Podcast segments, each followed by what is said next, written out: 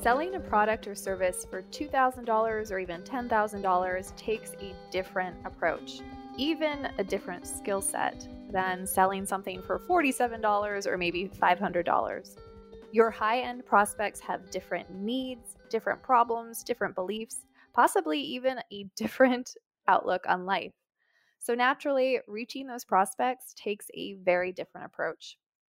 Today, on the 204th episode of the Copywriter Club podcast, we're speaking with high ticket sales coach Jereshia Hawk. Jereshia started her career as an engineer, not an online business coach. So her entire approach to systems and processes and sales is different from anyone else we've spoken with on the podcast.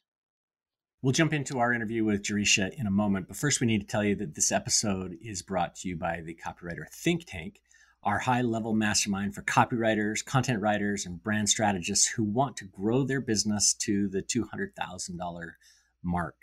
This is also where Kira and I both provide our one on two strategy sessions and coaching that's designed to help you achieve more than ever.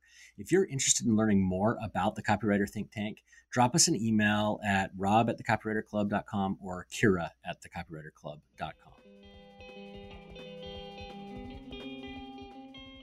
Jereshia shared so many great ideas in this interview. Both Rob and I were texting each other during the entire interview with different ideas we could test in our own businesses. And we learned not just about selling, but also about designing client experiences so you can deliver the results your clients need and even processes for thinking differently about your business. Let's jump into our interview with Jereshia as she tells us about how she became a sales coach.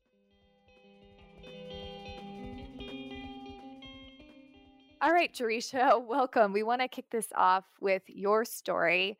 How did you end up as a high ticket sales coach? Well, I kind of stumbled my way here. I was an engineer by trade before entering into like before even knowing this whole online world existed. Um, and I started doing some live videos, started getting into coaching, um, just people asking me to give advice or insight on how I was able to navigate my corporate career, how I was able to position myself for like upward mobility opportunities in a non-traditional way or in a way that just, you know, wasn't the same beaten path of how you're supposed to excel in corporate.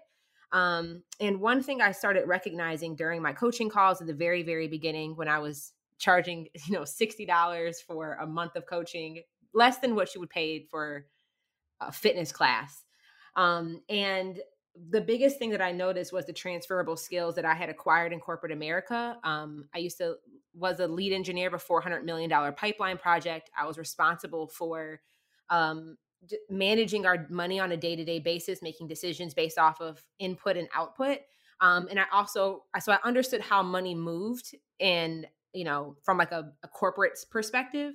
But then I also understood kind of like a gap that I noticed in the industry or that I noticed just from people that I was discussing on how do you effectively articulate your value in a way that whoever is in the other position, like the buying decision or the position of authority to make a decision, how do you articulate your value in a way where they get it and that it also correlates to how it impacts the bottom line or impacts the thing that's most important to them?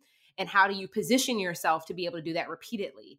And once I started to recognize that those three things were really like my sweet spot, and as I started growing in the coaching business, um, that's where high ticket sales was like my natural like zone of genius. Because um, I think when you are selling offers that are two thousand dollars to twenty thousand dollars, that's usually the range most of my clients are in.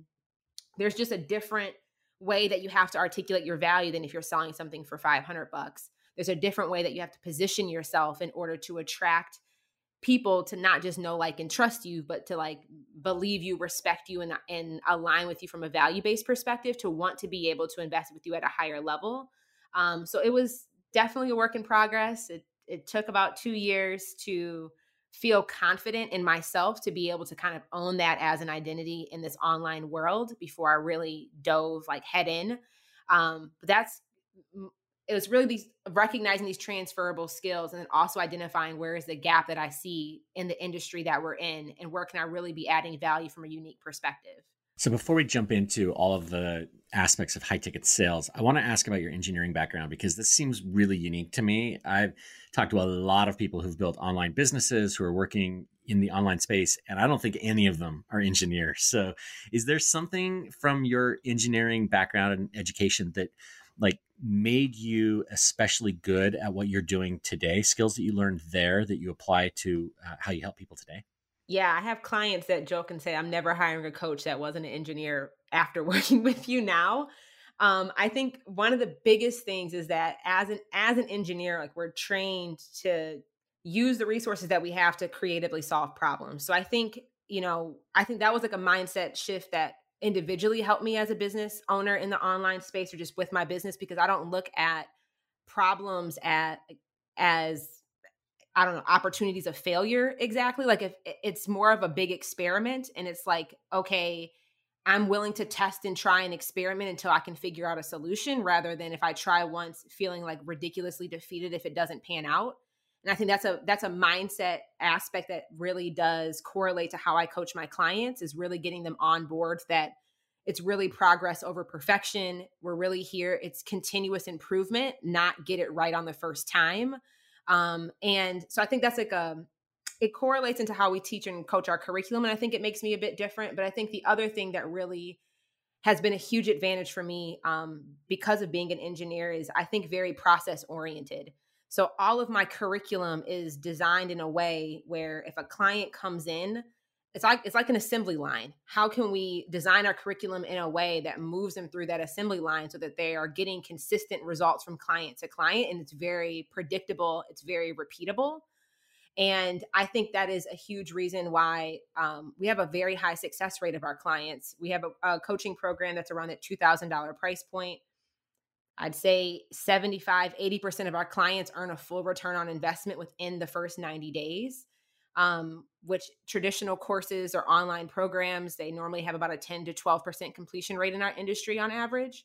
Um, with our higher programs that are in the five figure price point, like we're, we're just able to help people grow pretty fast, pretty quickly. And I think that's 100% attributed to how we design our curriculum. And that is what something I learned from being an engineer. Like, how do you think about the step by step process that would guide somebody through knowing when they need to do what and where their focus needs to be to be able to produce whatever the uh, desired end objective is that was promised to begin with. So I think just how I think about curriculum is more aligned with maybe how um, you know Apple thinks about creating a new software and pre- creating a new product or how maybe software companies think about developing software. It's this alpha beta delta launch is through this continuous improvement and this like feedback loop that you get from clients to enhance your curriculum um, and I think even the clients we get to serve, like when they start to think about their curriculum and their client experience journey, it really puts them at a huge advantage against their peers because most other coaches or service providers or copywriters in the industry, they may be amazing at what they do, but they may not know how to deliver their client experience and like the delivery of whatever they do in that predictable of a manner. So I think those are two things that have I 100% attribute to being like my engineering background for sure. Well, let's let's break that down even more because um, you know I'm not naturally a process person. I don't have a, ba- a background in engineering. Um, so if I want to create this incredible experience for my copywriting clients, and also you know with my programs that we run together, I want high completion rates. I want them to be engaged. I want them to perform well in those programs. Um, how can I do that better? Like, what are some really specific steps I can take, especially if I don't, you know, I'm not naturally process minded like you? Yeah, that's a great question. One of the first things that I recommend, um, and I think really what elevates a client experience and really differentiates a person from um, peers or competitors in the industry is your ability to be able to anticipate your client's needs before they know they need them. So I think in sales or in marketing, a lot of us can default to know, okay, I need to overcome some objections to get somebody to buy. And we think that's the only time that we're going to have to overcome an objection. Once the client enrolls and pays and signs on for their copywriting services, you still have to overcome objections that they are going to have to do to provide you the provide you the deliverables that you need to produce the the website that you you know they need to send over the copy well i guess they're right you guys are writing the copy but whatever the deliverables are like there's there's still objections that we have to overcome once they become a client to get to the finished product.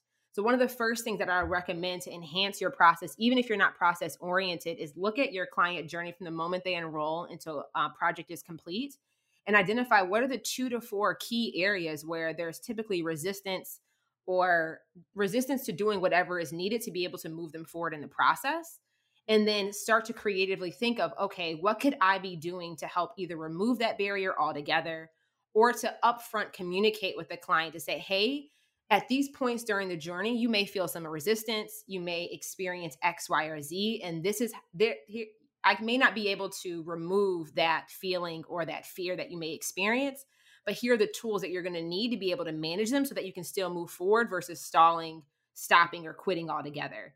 And i think that is one thing that um, everybody listening to this can absolutely do in their client experience journey or their curriculum uh, delivery journey, depending on how you show up as a copywriter, um, to be able to enhance that experience and help increase the likelihood that your clients are going to get the result that you promised when they enrolled with you.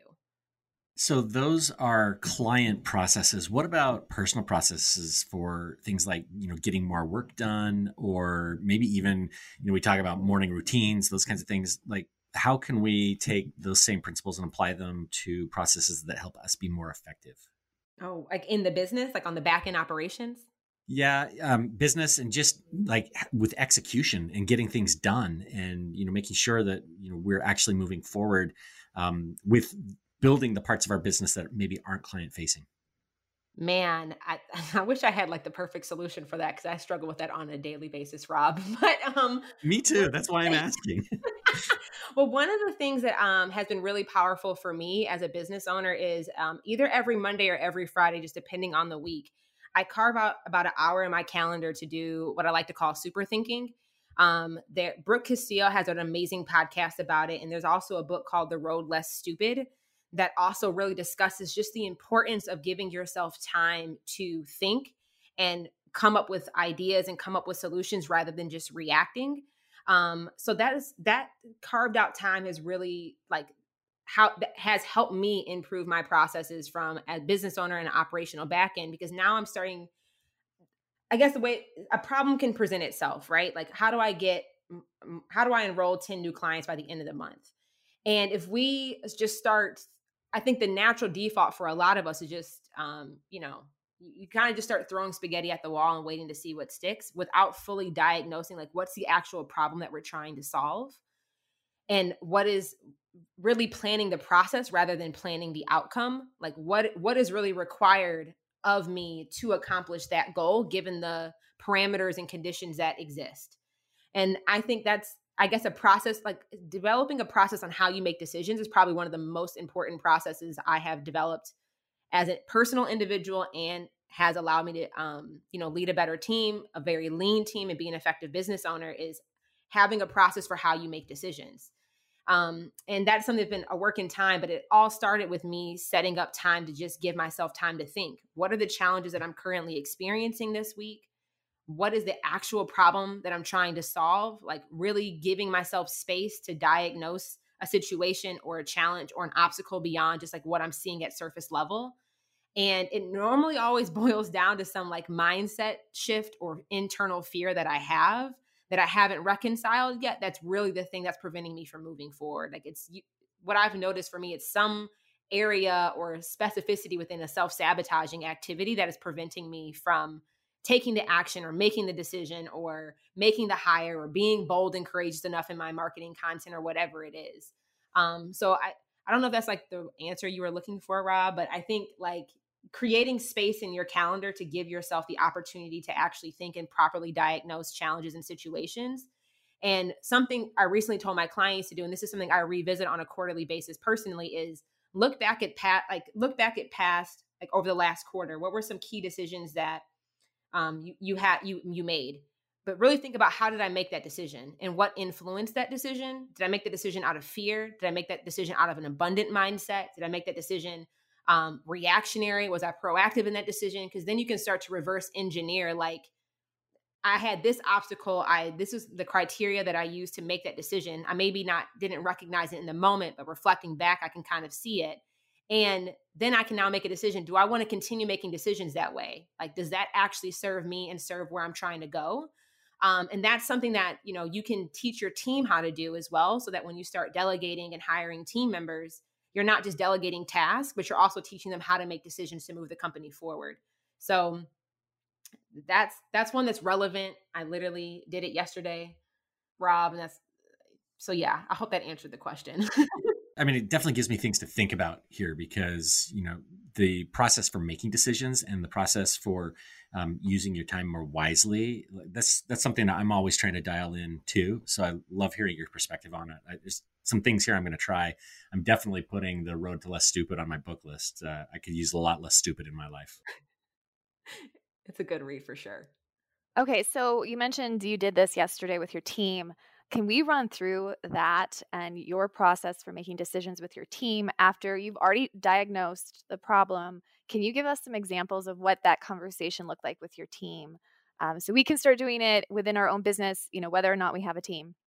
Yeah, I mean, my team is two part-time employees and like we're a seven-figure company. We are very lean and I was doing this before I had the team, but I think sometimes uh, I want to point this out before even diving into this, uh, Kira, if this is okay. Is I think sometimes when we're solopreneurs, we forget that we're also employees to the company that we're building, and I think it's so important for us to not lose sight of that. Is like, yeah, it might be just you building this company, but also think about yourself as an individual. I'm also an employee of this company. And that means like, am I giving myself performance reviews? Am I sitting down with myself and having like being an active participant in the strategy meeting that you would be having if there if the team was bigger. So I just wanted to point that out because regardless if you have a team or you don't, um, it's super important to be having these conversations. Um, but with the team, like one of the ways that we've been doing this before, I, I was very terrible at this. I would just have a list of tasks. It would have very clear outlines of like what. Well, a lot of the time, it actually didn't have clear outlines on what success looked like or how to get it done, and then I would hand them over to somebody and as the what i realize is that i'm still the one making all of the decisions um, and really like i stopped necessarily having to execute the task but now i'm having to answer all the decision questions that they have um, which is not you now become the bottleneck in the business and can stall the growth of the company. Um, but how this looked this past week with the team i did this yesterday individually but um, about a week ago we did this with the team. And having help like when we are creating new projects so it's like okay where do we this is the end objective that we're trying to get to by the end of the year. That was what this discussion was is like how do we finish the year based off of these goals and metrics that we set at the beginning of the year? And we kind of start from a clean slate. Um, that's something i also learned from corporate is like a i think it was called a zero sum budget where every year we would start at from zero and somebody you would have to basically like uh reestablish necessity for purchasing things, hiring things, where we spent money, where we spent time. We'd have to do that every single year. So I kind of take that same approach on a quarterly basis on when we plan goals. If we had to start from where we are right now, not obligated to doing anything we were doing yesterday, not obligated to doing anything that we said we were going to do tomorrow, what are the things that we would do to get the to hit the objective that we try to hit?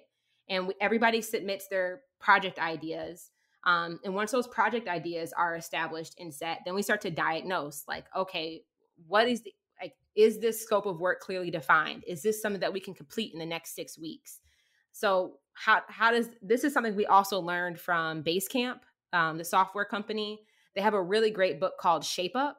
And the Shape Up book walks through the process of how they plan projects. So a lot of the inspiration for what we're doing now for our company is actually based off of um, some of the framework that they teach inside of that book on how to break down problems and clearly define the problem that you're trying to solve and all of that. Um, but one of the things that we have all of our team members do is okay, what would be like, what are the things that have to happen in order to accomplish this project? But then also, it's the responsibility of the team members to say, what decisions would somebody need to be able to make to be able to complete this task?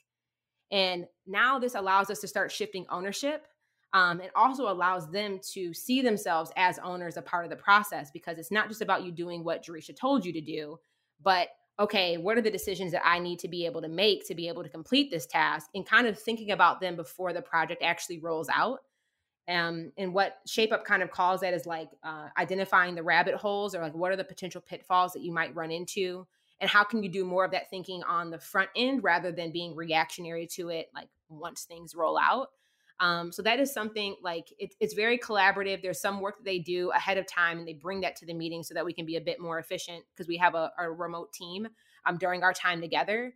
But I think just diagnosing like what are the decisions that we have to make, and then now it's been my responsibility. And I think as a as an individual business owner, if you have a team, it's really important. This is new for us of like how do we make decisions as a company, and then how can I start to coach my team members on how to do that more effectively um, while we're you know learning and growing so that they can feel more confident in their decision making ability rather than just running back to me saying like this is the problem. What am i supposed to do? and me giving them the answer.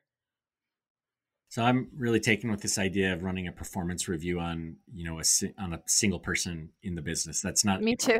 I've never considered that before and uh, there's a lot of talk you know when you start as a freelancer or whatever that you you know may have the worst boss in the world, right? Because we are our own bosses and we're, we do not hold ourselves accountable to the things that we maybe say we do.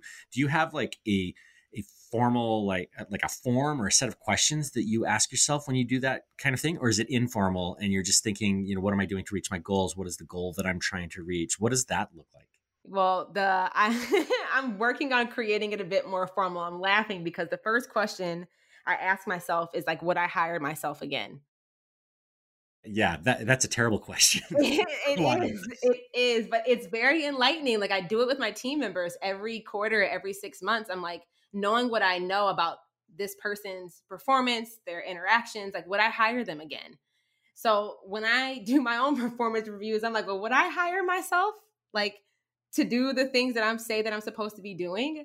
Um, and I'm laughing because I've I've had to fire myself multiple times. And luckily, I've been able to rehire myself multiple times. Um, but it's a it's a really good reality check. And it's like if the answer is no, it's like, why is that?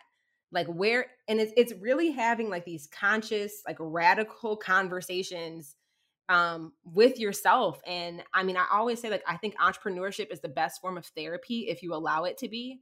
Um, because some people will one not maybe give honest answers to that question. And two if they are saying that like okay yes i'm dropping the ball here here and here are you going to be operate with a level of self integrity to say okay take ownership for where i maybe have been dropping the ball and like recognize this is what i'm committed to doing moving forward? Um, but that's your that's usually the question i start with. Um, and then asking myself okay well well why or why not? Like what's actually coming up? And then that really starts to it's that starts to peel back the layers of like where the actual again it's going back to like really properly diagnosing the actual problem because then it starts to say like oh well maybe i'm i'm not doing a good enough job actually communicating expectations to my clients. That's why i'm having this issue with you know boundaries being abused. And it's like okay well what do you need to be doing to better communicate expectations with clients so that there are healthier boundaries between your working relationship rather than you burning yourself out or getting to a place where you absolutely resent your clients. And then it just allowed that has always allowed me to actually dig deeper and actually find out like take ownership of what's going on rather than saying, well, well, this is just what it is and like kind of um, I don't know, crying wolf to the circumstances. Um, but it's actually been a really empowering exercise as long as I maintain pers- that that angle of perspective. Um, but that's it. Normally starts with that question, and then it, then it's a series of like, well, why is this happening? Well, where is this coming up? Um, okay, well, well, what caused that? Another question that I always ask during my performance evaluations is like, where am where am I not taking ownership? And like, where do I need to be taking ownership at a greater level? Um, and then another question, uh, I might need to pull this up. I might be able to send this to you guys to put in the show notes later because I do have some questions that I ask myself every single time. But another one is just like, what decision am I delaying be- out of fear? Like, what decision am I not making because I'm afraid? Those are good. Those are really good. So I, yeah, I definitely need to fire myself. I'll do it right. I'll do it right after this recording. So obviously, we're a bit taken in by this idea of doing a personal employee review. And Kira, I know you were mostly joking when you just said that you're thinking about firing yourself, but I had exactly the same reaction. There are a lot of things that I should fire myself for getting wrong.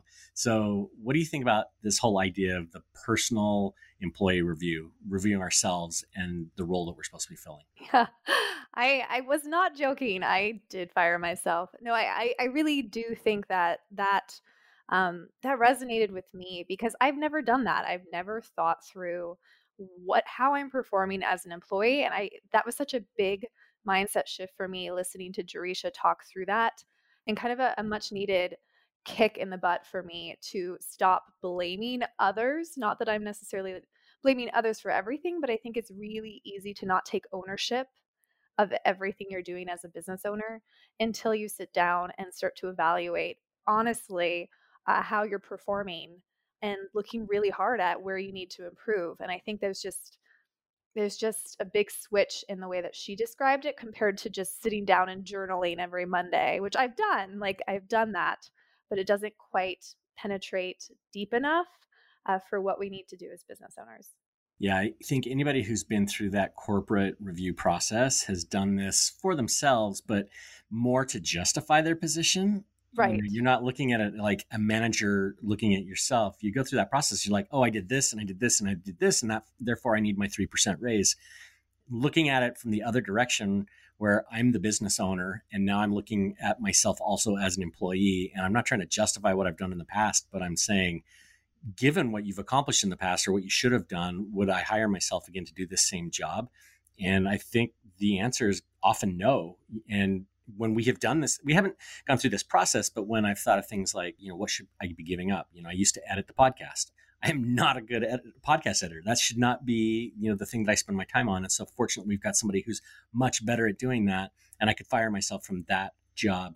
And there are probably another dozen things that I'm doing today that I should fire, both in, in our business, the Copywriter Club, and in my own business, you know, I, I, don't, I shouldn't be doing the bookkeeping or I shouldn't be doing the invoicing. There's somebody who is better at that stuff that lets me focus on the things that I'm really good at.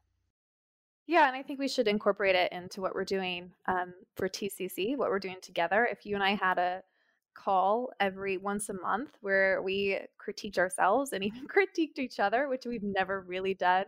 Um, it could be a little uncomfortable, but probably would help the business uh, in the long run. So it might be worth us testing it uh, too. And I was just going to say, on the flip side, um, you mentioned, you know, in some ways we have to defend if you're working in a corporate environment, you're defending your position and you're trying to, um, you know, defend it and get that raise but as business owners, I think we need to do a better job of also complimenting ourselves and um, identifying our strengths too. So, as much as I should identify where I'm not doing as well, I should also spend some time to identify what were some of the big wins because as copywriters, I do think we tend to be really critical of ourselves and we don't celebrate the wins or what we have done well. I know you and I don't do that very well either. So it could go both ways.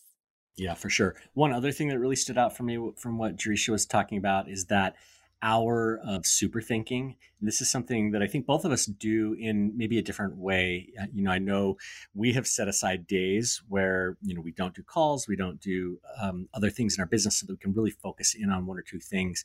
And this is a concept that I actually learned from Perry Marshall. He calls it Renaissance time and you know you get up in the morning maybe you exercise or whatever but then you take some time to sit down and to really think about your business what should you be doing to you know find bigger ideas in your business or you know you ask questions like okay if i'm going to make a million dollars this year what do i need to be doing differently? How much do i need to be charging? What kinds of clients do i need to be working with? And just taking time to really think you know ceo time renaissance time uh, superpower hour super thinking whatever you want to call it but taking some time every week to focus on the big questions in our business so that we're not just doing the same thing week in and week out i, I really like that idea i just wanted to point that out as well yeah, and I've struggled with this, you know, CEO hour on Mondays. I've talked about how I do it. I do set aside time most of the time, right? Some weeks I, I miss it.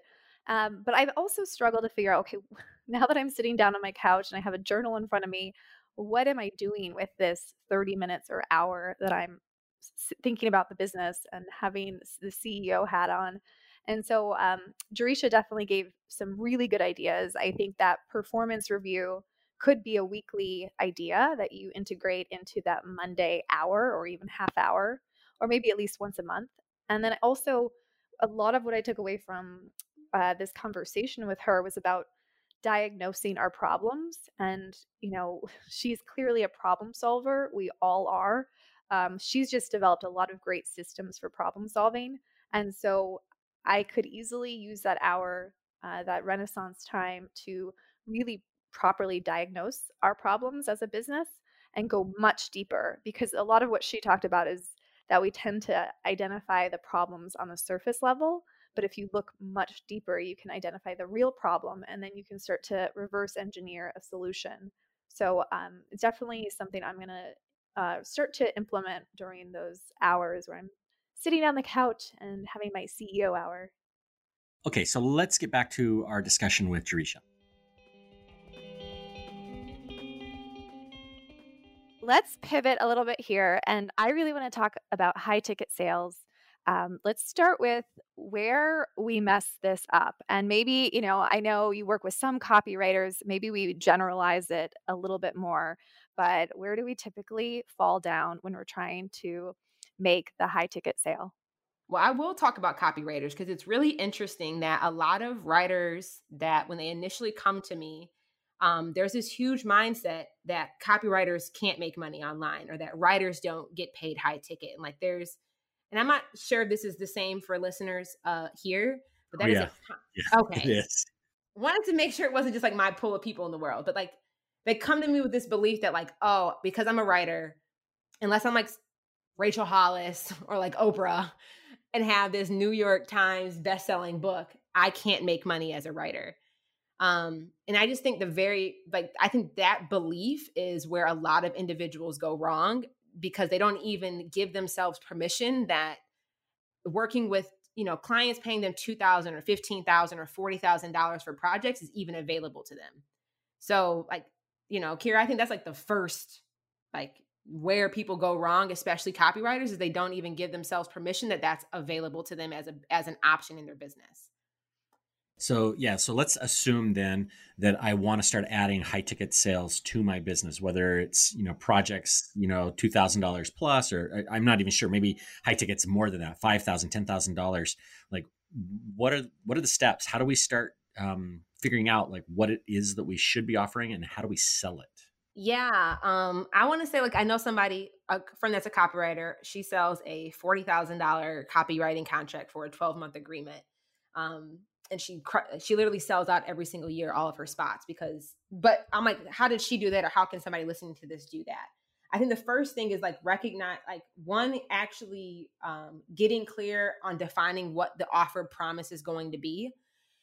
And this is where the mindset typically needs to shift because it's not like well i'm you know we, we have to we have to really think about it beyond just like i'm writing emails for somebody or i'm creating a sales page copy or like thinking about it from like what the deliverable is but really start to think about it as like, what is the promise that I'm guaranteeing with this? You know, let's say you're doing a sales page um, for somebody's coaching program launch. And I know most people that I know in the space that are char- they charge five to fifteen thousand dollars to do that, and it's not just because of how much quote unquote time that they spend writing, but they understand how to articulate the value from. I know that me giving them the sales page is going to produce X amount of money for them.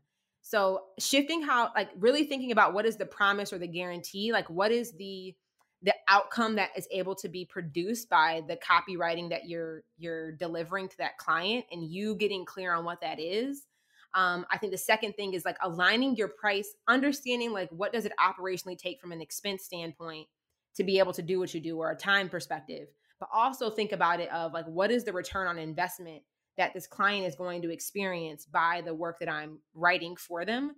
Um, and just making sure there's a healthy balance between those two things. Um, and then when it comes to the actual packaging of the offer, like I think a lot, it's it's you have to keep it simple. Like confused clients do not convert. And if one thing I noticed with copywriters uh, who are selling lower ticket and start transitioning into highs, they offer way too many freaking options. It's like too many a la cartes it's and I know for me, the one making the buying decision, if it's too convoluted, like I have to figure out what I need. um, I think as a copywriter, when you start elevating your price points, it's it's not like, well, let this client just decide what they want. They're also hiring you because you're the expert. You they want you to come to the table saying, this is what you need, and this is this is the package that delivers it, versus giving them like all the variable options of, well, give me this, but take out that. Like they're trying to like, I don't know, customize the build a bear they they i think when you start stepping into high end there's a level of expertise and certainty that that somebody is also paying for and why they're willing to pay premium because they're working with somebody who understand and this is really where niching down we call it the pop method pick one problem pick one person package one process so when you start elevating into high ticket it's really important to one synthesize down like and really narrow and niche down on like what the actual deliverable is going to be who specifically it is going to be for um and like not necessarily having this uh, wide swing of customization from client to client because that does allow you to establish like more position yourself as a, as an authority as an expert rather than being a generalist. I call it like the spork analogy. Um you guys like you know like sporks like their spoons yeah oh that's yeah, right yeah, yeah, the kentucky fried chicken utensil yes you can't eat a $500 steak with a spork. Like the spork is trying to do too many things. Um, and a lot of the time in business, when you start elevating, a lot of people, and myself included, when I started my business, I was a spork. I was trying to be a spoon and a fork. I was trying to do all the things that, you know, customize and bend and shape, and well, I can serve everybody. Um, but when you're trying to move into elevated price points and higher end premium services, you got to decide are you the knife, are you the fork, or are you the spoon? And like you know you can't successfully eat a like a high end steak with a with a plastic spork. So it's stop being a spork and we really have to start stepping stepping into being a specialist. And the pop method is a really great rule of thumb of pick one problem that you're going to be solving that's specific, that's tangible, that is results based. Um, focus on one, you know, a, a minimum viable audience, like one specific narrow niche target client to go after, and really focus on developing packaging one process that you know i would say 80% is pretty consistent from client to client and there might be a little bit of margin for variable or customization. Okay so let's say we've figured this out we've worked through the pop and we have we've figured all that out how do you structure the sales call for high ticket what are you doing differently um, compared to just like selling a regular package what do we need to be thinking about asking and doing on those calls? Yes, I love this question. I love talking about sales and making money. It makes me so happy. um, and I love um, other people making more money, but we call it the champagne closer method. Um, and this came from like when you see like luxury high end real estate, a lot of the time the real estate agent isn't selling the house. The house kind of sells itself. All they have to do is just bring the champagne, pop the bottle, and pour the glasses. Um, but the house sells itself. And when you start elevating your price points and handling a sales conversation, it, I want you to think about it from that type of perspective. Um, but we are really big on, I use organic marketing um, to sell. And I'm, I'm giving you guys context because it's not just about what, there's a lot of selling that happens before we ever get somebody on the call. Um, but I would say most people, most of my clients, especially the ones in the writing space, how they used to handle their sales calls were, you know, they get on a sales call, they may talk to the client about you know what results they're looking to accomplish like what exactly it is that they want. Um, and then on that call is when they really start to to sell the offer like breaking down all the things that are included. Um, then they start getting objections or you know questions that are you know not closing questions but more of like uh, maybe objections or those types of things and they're trying to handle a lot on one call conversation um, and I know a lot of clients, especially in the writing space in the past, is like, I feel sleazy. I don't want to feel misleading. Like, it's kind of too much spotlight at one time for me to be able to handle that on that one phone conversation. And I kind of like crumble in either discount or downsell versus like enrolling them in the thing that I know that they need because it was just too much to kind of manage and handle on one call. So we kind of like to, not even kind of, we like to break up um, our sales process a bit using our in our free content, instead of teaching people what to do, we start teaching people what to think. And all of our marketing content, if you're selling high ticket, I highly recommend that you start to do this, is what are the objections that you've always gotten? What are the limiting beliefs that somebody has? What are all the other options that somebody might consider over you? That's preventing them from wanting to work with you. And then how can what is the belief that they have and how can you shift that belief in your free content? Because if people are consuming your free content and you're shifting their beliefs in that free content, you're kind of taking some of that load of convincing that you have to do on a sales call and you're doing it before you even ever make like physical contact with that person. So that's the first thing that I would uh, change about your sales process um, to help alleviate and streamline the actual sales call. But stop teaching people what to do in your content. No more of this like how to. Here are three copywriting subject line hacks. Like we want to stop and that works really really well when you're selling low ticket but when you start raising the rates it the buying decision criteria of a client significantly evolves so we want to use your free content to not teach them necessarily what to do all the time but start teaching them what they need to think. What are the beliefs and the mindset that we need to shift them into? And then once we invite them to the call once the call is actually started and you've already done some of this belief shifting in your organic content then you you know at the beginning we will you know kind of build rapport. We'll set the st- well we talk about where they fu- future wise want to go. We talk about what challenges they're experiencing now and then i pause and say what about this conversation has been the most valuable for you? Because that gives me some like now i'm not having to sell myself on why i'm so good. They're now selling themselves on why i'm so good like they're the ones saying it versus me convincing them. So it's it's leading um we call it's permission based sales. It's leading from a very um, like permission based perspective. So instead of me forcing myself on them or trying to convince them of how valuable like I know that I am, I give them the opportunity to tell me instead. And that's a minor tweak, but it has a significant impact. Once we talk about value and you know why me, why now, like why is this important for you, I I never lead with like the closing information. I always ask, okay, where would you like to go from here? What questions do you have for me? And it completely changes the dynamic of the call because now I'm not selling anything. All I'm doing is holding space and they're asking questions. They may ask, Well, how much is this? Really great question. Let me explain to you how the investment works. Or what is the time frame or when can I expect deliverables? Excellent question. Let me break that down. And again, it shifts the dynamic of me like convincing them or having to tell them to them asking me just responding. So it those are that's like really how I would handle, and that's how we do handle, that's how we teach our clients to handle high end sales conversations. But it starts with the organic marketing ahead of time because we're your free content is doing a lot of the heavy lifting for you so that you're not doing it on your sales call. Does that make sense? Yeah, makes a, a ton of sense. I, and I love this conversation and the way you're kind of shifting my thinking, hopefully other people's thinking as well around um, changing from you know what to do to what to think. I'm curious, what does that whole pre-sale period look like? So, you know, the typical copywriter maybe has a lead magnet that then leads to some kind of a form or, or engagement. But with a high ticket sale, it feels like that process is going to be a little bit longer, maybe more complex. But maybe maybe I'm wrong about that. What what does that process? And I again, I know this is probably going to be different for different clients. Can you give us maybe a template for what that should look like? Yeah, we teach all of our clients the same process, um, whether they're a copywriter, selling high ticket, or a, a, a wellness coach. Um, but we, I'm a very like lean approach perspective. Um, it can be complicated if you choose for it to be, but like where I found my greatest level of success is when we kept it lean and kept it simple. Um, so our whole sales process is really, our, and our marketing process starts with live video content.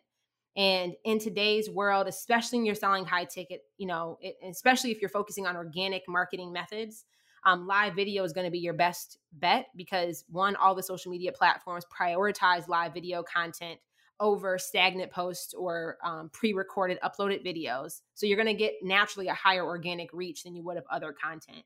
Um, but we start we we call it the lean launch, and it's um it, well i want to go back to your first thing rob of like, well i think maybe it'll take me longer to get somebody to buy one metric that everybody who's listening to this should start paying attention to is like what is your actual sales cycle from the moment that somebody discovers you to the moment that they purchase how long does that take and what type of touch points happen in between um, that would cause somebody to buy because it's really important to know what that is um, we've been able to help our clients get down to like a, a about a three month sales cycle for a high ticket offer which some of them do it significantly faster, but I'd say on average, that's usually the time frame, three to four months.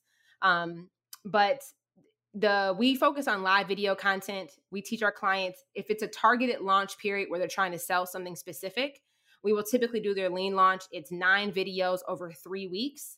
And the important thing that I think would be most valuable for somebody listening is not just like turn your camera on and go live. Well, it is that simple. That is the thing about it. But really thinking about how do I, what type of content do I need to be introducing in those videos to be able to shift beliefs before I get somebody on a sales call? And this is really where you start to break down how buyers make decisions at a higher price point level. Um, and there's really three phases of awareness that every prospect goes through before they're willing to make a buying decision. There's an unaware, there's a problem aware, and there's a solution aware. Unaware, they don't actually know what their problem is, or they have misdiagnosed what their problem is. Like, you know, um, if we're talking about copywriters, maybe maybe it's a a coach who just thinks that they need to read they, they need to just learn how to write copy on their own in order to sell their thing when in actuality it's not their zone of genius they actually just need to hire a copywriter. Um, but that's a belief that we have to now shift them into like this is the value of why you hire a copywriter. This is really what copywriters actually do. Like this is why you should hire an expert versus you trying to do it on your own. Um, then once you can get them and buy them into the belief that they understand what their actual problem is as it aligns with what your offer is then you have to get them to buy into like what is the actual solution to that problem? Do they hire you know a generalist copywriter? Do they hire a freelance copywriter off of upwork? Like what type of copywriter should they actually be hiring? A conversion copywriter versus like maybe more of a nurturing and engagement type of copywriter? But you have to enroll them into what solution that they need to buy and then once they're solution aware why you? And so that's like the the type we do uh, one live video well, we do that if it's a targeted launch, it'll be nine videos over three weeks, walking through those three phases of awareness. If it's ongoing content, we typically like to do at least one live video a week. But really, the the the thing that makes it magical, the thing that makes it really work is I, I always say sales is a contact sport. The more contact that you make with your prospects, the more money that you will naturally make. Um, but many of us are not making enough contact. So it's like, how can I increase my contact with my prospects without me as the business owner or the individual having to make 50,000 pieces of content every week? You this is where we start to leverage our live video. So we'll take our live video and we'll repurpose it into a podcast episode. We'll take our live video and transcribe it and turn it to an email newsletter. We'll take that live video and transcribe it into an Instagram caption. We'll take that live video and turn it into a small video that we upload on our news feed. I'll do Instagram stories recapping the things that I talked about in that live video. And because our approach is organic, now we've now um, I only know how to play two video games, The Sims and Call of Duty. And in Call of Duty, you want to like surround the flag, like you want to surround your prospects. And it's like, how can you, you want to sur- surround your like opponent? And it's like, how can I do the exact same thing from a marketing perspective? You, instead of trying to create all these assets of content, create one hero piece of content, which I like to use live video, and then strategically repurpose that so that you're making, you're increasing the likelihood that you're going to make contact with the prospect and also increasing the likelihood that you're going to shift that belief that needs to be shifted for them to be even in a position to make a buying decision. Okay, that that was amazing. So we definitely need to work on our our content and how we're approaching our content. Um, Jereshia, I kind of want to step backwards right now and this might be repetitive, but I just want to make sure I understand it because I love the way that you structure your sales call. And so it sounds like you're asking questions, you know, finding out about what they're struggling with, um, a couple questions, and then you're asking them a question and throwing it back at them. So, what do you, what did you learn from this conversation, or what was your biggest takeaway? And then maybe a little bit more chatting and then at the end you're asking them again what questions do you have? What are what would help you make next steps forward? Can you just break it down a little bit more? Because i want to do this. I want to test it. Yeah that's good. So i would start the conversation of like building just natural rapport but i love to always have the conversation of why now why me? And this is really important because um, i think you know we they schedule the call so we just like assume a lot of the time like well they're here because they want to be here. But i think it's really important to re-solidify like from their own words and them being the one say it of like this is why i chose you. Again now they're selling themselves on you again but they're doing it verbally um, and why now you always want to understand urgency because um, you know you can get talk to people all day but if there's if there if you don't clearly understand why this is urgent for them why this is a priority for them now versus them investing or doing something else um, you know we can really drop the ball by not having clarity on that up front so I like to get that out of the way and really, really dig into like understanding what their urgency and the priority factor is now and why is that important for them right now versus like waiting another week or waiting another year to solve this problem. Um, and that and and and if, if there's no urgency, um, and like there's no real good reason as to why they want me, like I will end the sales conversation because it's not the, the whole goal of the sales call. My goal is not to get them to buy. My goal is for them to make a decision whether that decision is with me or not with me. It's very like service over selling. And I think um, at, from a selling perspective, it allows you to detach from what the outcome is, but it also just ensures that you're operating from integrity and enrolling people into something that is aligned and is a good fit. Um, so that's the first thing. Like if if there's no clear level of urgency and there's not really a clear understanding of like why me and why now, like I will just say, hey, I, I'm not really seeing there's alignment. I'm not sure if I'm actually going to be able to help you solve your problem let me refer you to somebody else or like let me just wish you well and be blessed um, but if we can get through that then it's we talk about the future like where is it they're trying to go? What outcomes are they trying to accomplish? Um, what's slowing them down or stopping them or getting them in the way from getting the results that they want? Like what are the challenges that they're experiencing? Um, sometimes we'll talk a little bit about um, like what is what else have they tried that hasn't worked so that I, I can get a good understanding again of what their beliefs were before this. Like, well, I, you know, took this, I bought these email copywriting templates, but then I got them and I didn't know how to necessarily make them align from a messaging standpoint. I didn't know how to make the story connect. That gives me insight on how they've made buying decisions before that I can leverage in the conversation to communicate value um, when the time does come. So normally that that's how we like the, I the first third of the call. And then I just like to do I've always loved to just do a quick check-in to say like, hey, you know, what about this has been most valuable? Um how are you in, like what about our conversation thus far has been enlightening for you?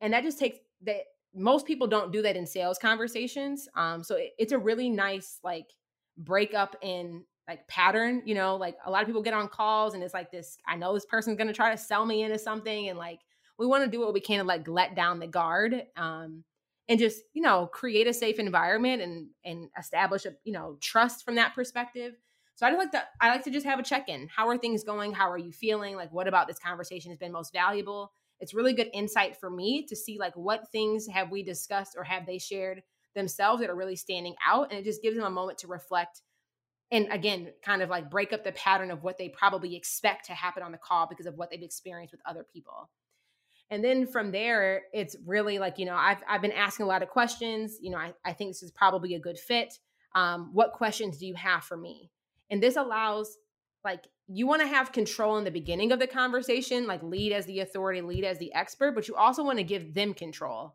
And again, it, it just shifts the dynamic of the like emotional state this person is going through, both you and them, again, to create a safe environment for this conversation to be happening. Cause um, I just think there's there can just be a lot of tension on sales calls and like fear and I don't know, like nasty expectations that are not always true.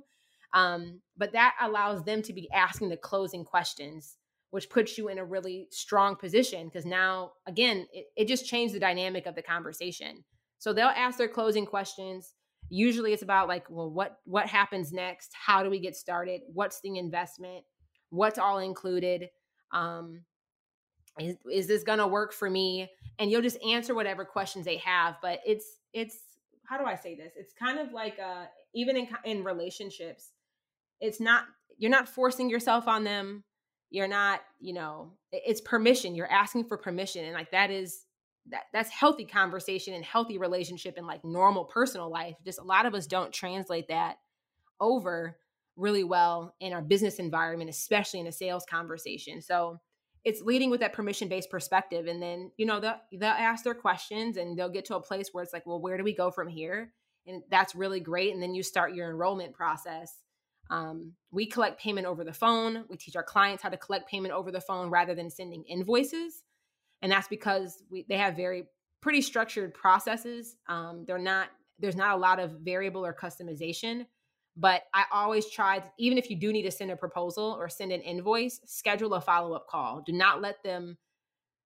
How do I say this? You know, you don't want to like leave the you don't want to leave the sales loop open. So like even if you do need to send a proposal and it's like, hey, I'm going to send you this invoice or send you this proposal in the next couple of days, let's schedule a follow up call so we can discuss your decision and just determine what next steps need to be. So you want to maintain control of the entire sales container from the moment they book until the moment they make a decision. And a lot of the time, most people do not, that follow up, most people don't do. And they let the person make the decision on their own at home. And especially if you're selling high ticket and you're moving them into like, they're investing in something that's probably like maybe the most they've ever spent or is going to force them to up level in a way. Um, again, we don't want their fear to cloud their judgment on making their decision. So it's like, how can we maintain, again, that safety, security, and control over the conversation? Schedule that follow up call so that that decision can be clearly communicated rather than a prospect like ghosting you or, you know, not responding or, hey, I thought about it some more, even though I was all in yesterday, I'm pulling out and like, cause it, it's not, it's normal if you're selling high end and this being dealing with clients this is their first time investing at that level where they can kind of like talk themselves out of it.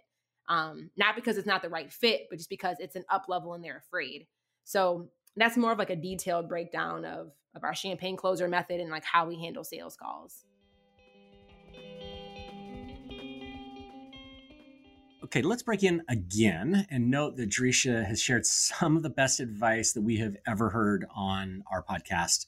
And anyone can take the last 30 minutes that she just shared and use the processes to increase what they charge, to take a big step up in the kinds of clients that uh, they work with. Um, and I, I, just wanted to point out one thing that really jumped out at me, uh, and that's her POP method the pick one problem, pick one person, pick one package, POP we talk about this all the time. It really comes down to niching, right? And it isn't until you figure out who is that ideal client, what is the one problem that you can solve for them that you can charge for, you know, and then package that up as a process, as a framework, the things that we basically teach in the underground, the accelerator, and our programs. But once you do that, that's the thing that sets you apart so that you can really start working with different clients and charging the kinds of dollar amounts that Jereshia is talking about. And I think the more we can hold on to that idea that it, you know niching sometimes gets a, a bad rap, but once you choose that one client, the one problem, the one process, you're off to the races. Yeah, and we've seen so many different services pages um, from content writers, copywriters, and I mean, including our own at times too, where there's just so many different options. And it is like a menu for prospects to decide. We almost give the job to the prospect, like, hey, you figure out what you need and you let me know. And I love how Jereshia just flips it around so that we can take that control back. And um, like she said, confused clients do not convert. So I think it's probably worthwhile for any of us uh, who have multiple offers to really start to consolidate those um, so that we're not making the prospect do the work. I agree. So I, we obviously she literally just gave us a 30 minute, you know, sales process, uh, you know, seminar, what to do, what not to do. Did anything else stick out to you as you listened? Yeah, I mean that was definitely a masterclass. Uh, I'm grateful to have sat through. Uh, the other part that really was fun to talk about was the pattern interrupt. And as copywriters, you know, we love a good pattern interrupt. Uh, but I've never thought about using the pattern interrupt on my sales calls. And so the way that she introduced her pattern interrupt um, towards the end of her sales call, where she just kind of checks in with the prospect and just set, like throws it back on the prospect uh, and says like, "How so? How how are you? How like how does this all land with you?" Um, that was really effective and allows you to kind of change the dynamic, cut through some of the attention on the sales call, take some of the pressure off the uh, other person, the prospect on the call, who might feel pressured to say yes or to buy something. And so it's just a really good way of resetting even the energy on a sales call. Uh, it's definitely something that I want to test on my sales calls.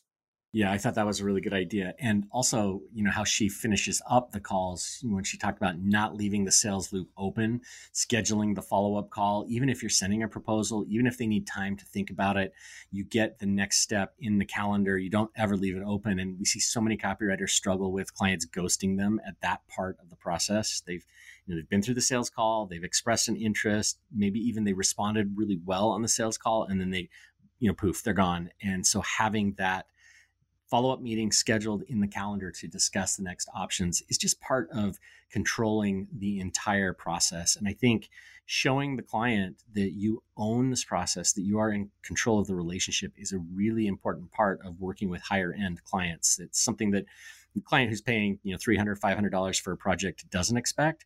It is definitely something who, you know, from clients who are paying, say, $20,000 a project, they do expect it. They want you to do the work and to take control of that whole process.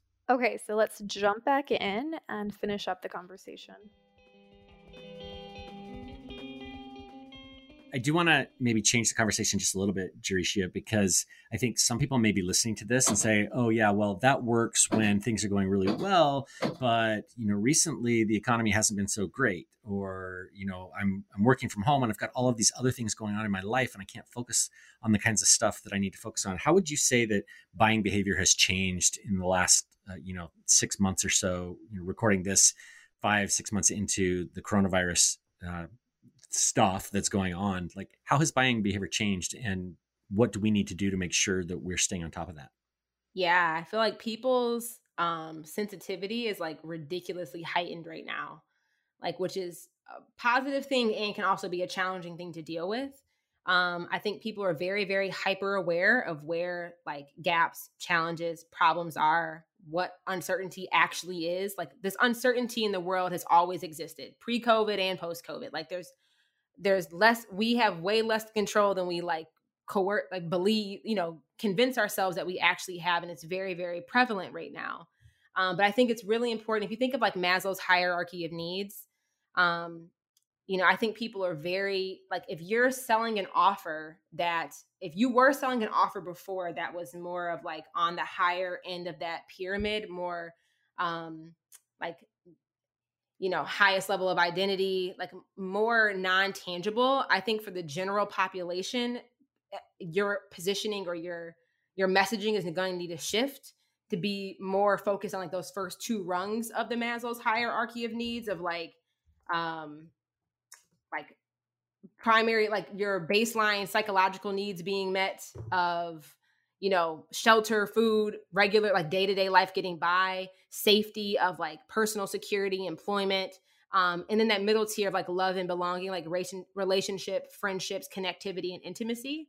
Um, and I'm I'm just bringing that in because again, understanding the psychology of how your buyer makes decisions is really really important when you're trying to sell, and especially if you're trying to sell high ticket, because there's other variables that are now at play. And the biggest thing that we've helped our clients do and myself has done is like really looking at where uh, maybe I can't keep um well I guess we really haven't never have but you have to really be dialed in on what your promise is and your ability to articulate it in a way that coincides with one of those base level needs or like security and like financial needs and being able to communicate how your offer is going to give them that security and safety. And I think before some of us could kind of get away with not with that not being very clear um, because there may be you know times weren't as sensitive as they are right now but i think not, that is literally right when covid well our business has tripled since covid hit which has been insane. Most of our clients have grown significantly since covid hit either doubling their revenue or tripling their revenue and it's been because they have been able to realign and readjust the positioning of their offer to align with that to provide that not not just the idea of or the confidence that yes i can deliver what you're asking me to do but i can also communicate and create this trust of like security and safety making this buying decision with me. And i think that's just a really important thing that i don't know if it's going to change anytime soon um, but, but even if things go back to normal whatever normal even might look like for us after all of this if you can maintain that confidence and that certainty and, and safety when you're articulating your value, like you're always going to do really, really well. Um, it's just a stronger way to sell, especially if you're selling high end. So, like, one thing I had my clients do, what we did is like we really looked at like what are we selling? The first thing is like what do we actually need to cut? Like there's probably offers that we're selling that are not profitable. There's probably things that we're doing that are not actually producing results that align with where we're trying to go. Like the very first thing is re- remove any confusion in your offers, remove anything that's not profitable for you in your own business because that will give you capacity to actually show up and sell and articulate your value in a way that's more convicted and with more confidence and more certainty by not having you know distractions in your own business. Um, but then from there it's like really look at what what is my program promise? Like what is the guarantee that i'm selling somebody? Um, how confident am i in my promise and my guarantee like how strong am i in my ability to be able to articulate the value of it in a way that yes communicates that i can do what they they need to do but also gives them this feeling of safety and security. Um, and it and maybe this might be helpful like a, a tangible thing that we've done is we used to just have like um, client contracts like very legal jargon client contracts um, but one thing that we started doing at the beginning of this year this is actually before covid hit but it's been a huge asset to us once covid did happen um, and especially even when all of like the racial protesting and things like that started is we created what we call um, like a program promise or an offer promise. And this goes beyond what's listed in the contract, but it really just clearly details out like this is what you can expect from us. These are all the like it's like 12 or 15 bullet points of how we're going to treat them, how they can expect communication from us, um, what they can expect from us from a deliverable standpoint. And then these is this is what we expect from you. And there's five bullet points on things on what we expect for them. And that document has been really helpful because it, it creates security and safety there's no ambiguity of, of the relationship or the agreement that we're stepping into and it just allows everybody to be on the exact same playing field to make decisions that are clear and like we know what we're both getting and we're both choosing to step into this um, but from a client perspective like i think all of my clients for me was like wow like i've i feel safe making this investment even though it may be scary for me or it may be a big leap. So i would just think of those questions that I just listed, but also what are things that you can be incorporating into your process um, at the very beginning to also instill that and even more than just like what you can verbally say, like what are other assets that you can build into your onboarding process to really make them feel safe and make them feel like, yes, this is the right decision for me, um, beyond just your ability to articulate and align how their problem is going to be solved with the promise of your offer and like why this is beneficial for them right now. Okay, so I know you mentioned, you know, you've hit the seven figure mark, and I read somewhere in your content about seven mindset shifts that positioned your business for seven figures. Can you share a couple of those mindset shifts? I know we're at the end of our time together, so maybe sharing seven is too much, but what are some of your favorite or maybe most useful mindset shifts that copywriters could benefit from? I want to share one that I did not include in that podcast episode so that if people go back and listen, there'll be there are seven that are fantastic. But I want to share one that I didn't share there that I recently was having a conversation with my girlfriends about. Um, when I was starting, I never knew, like, one, I didn't know that I wanted to be an entrepreneur. I knew I wanted to make a lot of money, but I thought it was going to happen through corporate. I, I, mean, I didn't know that this world existed or that this is something that I even wanted for my life. So maybe somebody can relate to that versus like I started this business because I wanted to make seven figures. Like that was a, an identity or a goal that has definitely evolved over the years. Um, but when I was in my business and uh, I had crossed the six figure mark, I was making like maybe 150K, 200K a year. I used to have this like mindset belief that like I had, I, I wouldn't be successful unless I had like this massive launch. Like I'd have to, I just had this goal that I had to make 100K in one launch in order to be deemed successful. So, like, one of the mindset shifts I would invite you guys all to look into is like, one, what are your current beliefs around money? And like do those beliefs actually serve you? Who taught them to you? Where did you learn them from? And like are these truths that you want to continue keeping as you move forward? But i used to have this very strong belief. I had a lot of shame anytime that i would do a launch or like had this targeted effort to enroll clients. If i didn't hit the goal i i would feel so defeated.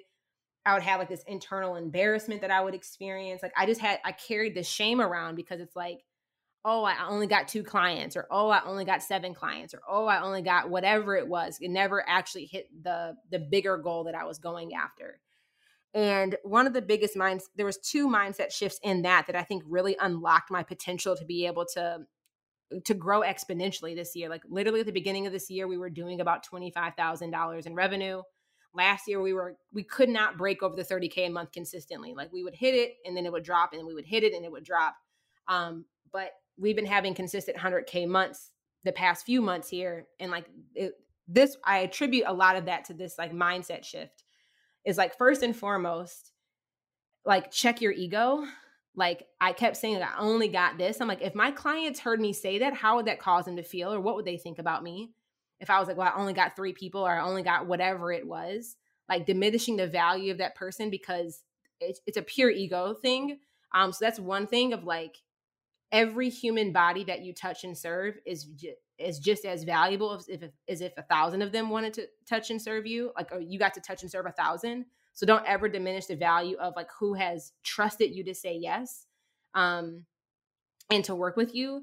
But the second thing of like every my success is not dependent on how big or not one launch is. Like my business is not a launch.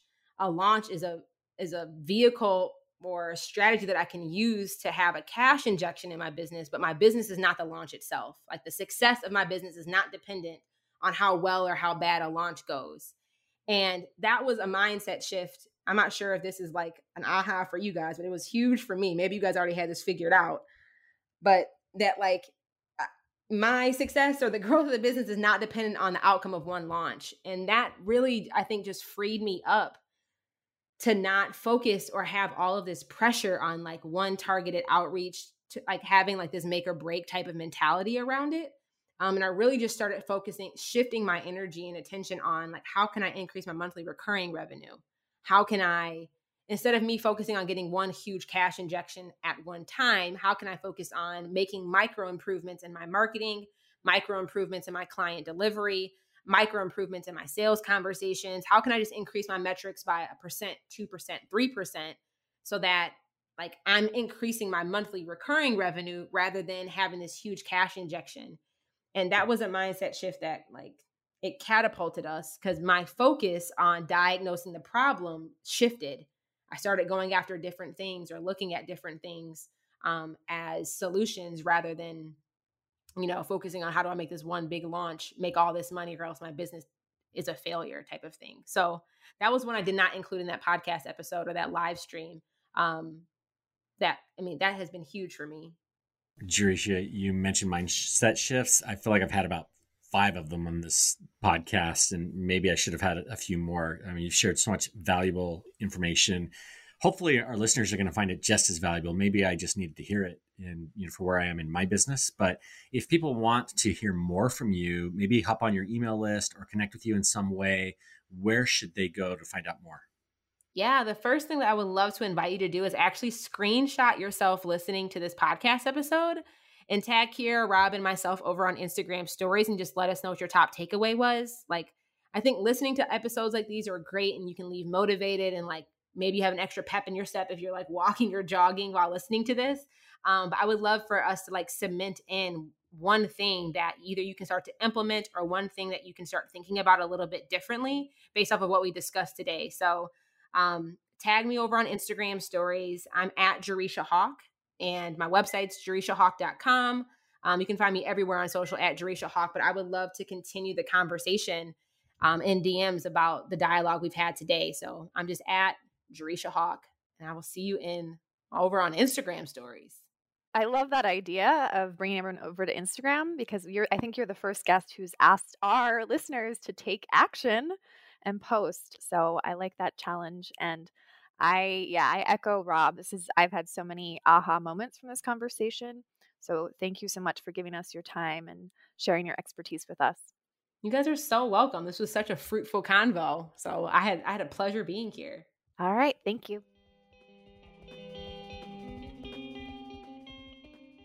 Jereshia mentioned your success is not dependent on your latest launch or project. And I, I'm so glad she mentioned that because after right after you and I interviewed her, we had it, we walked right into a launch for our accelerator program. And so it was fresh in my mind as we were working on the launch, um, which, you know, had its moments and was a little bit messy at times, as launches typically are.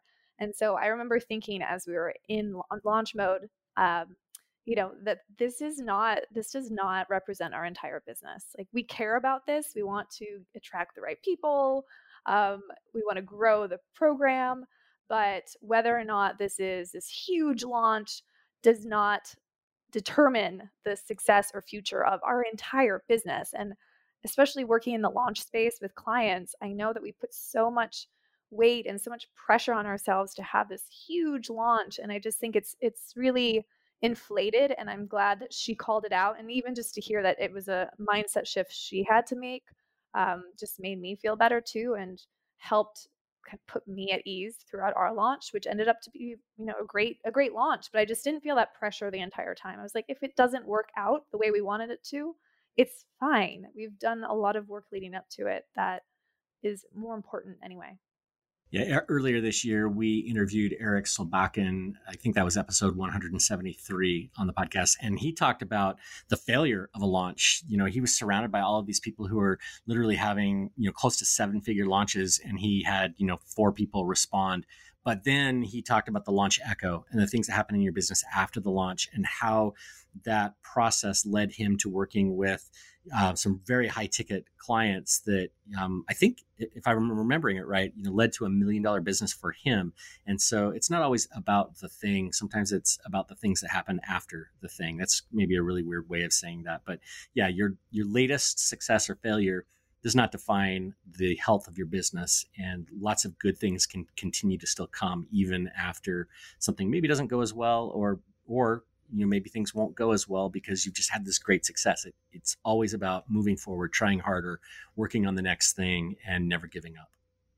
Yeah and i i don't want to run a business that's dependent on one or two launches every year. I mean that's a lot let's talk it's about a lot. stressful that is a lot of pressure it's not the type of business i want to run so i think it's also um, just a reminder that we have the freedom to choose what type of business model and what type of business we want to create all right, so we want to thank Jereshia for sharing so many great ideas around high ticket sales, processes, mindset. Uh, we didn't just enjoy this discussion and every second of it. We actually have a list of takeaways and ideas we can use to improve our own copywriting businesses. Hopefully, you have a couple too. To learn more about Jereshia or her programs, you can go to jereshiahawk.com. That's J E R E S H I A H A W K dot and make sure you take a picture of yourself listening to the show, like Jereshia asked. Then tag Jereshia and the Copywriter Club on Instagram so we can see what one thing you're going to do differently based on what we talked about today. And we are at the end of another show. If you like what you've heard, please consider leaving a review at Apple Podcasts that helps other copywriters find and learn from and grow uh, from what our guests are sharing. Our intro music was composed by copywriter and songwriter Addison Rice. The outro was composed by copywriter songwriter David Muntner. You can learn more about programs like the Copywriter Underground and the Copywriter Think Tank by visiting thecopywriterclub.com. Thanks for listening, and we will see you next week. Copywriters coming together to help the world write better, copy and make more money. Kira and Rob's Copywriters Club can make you lots of money.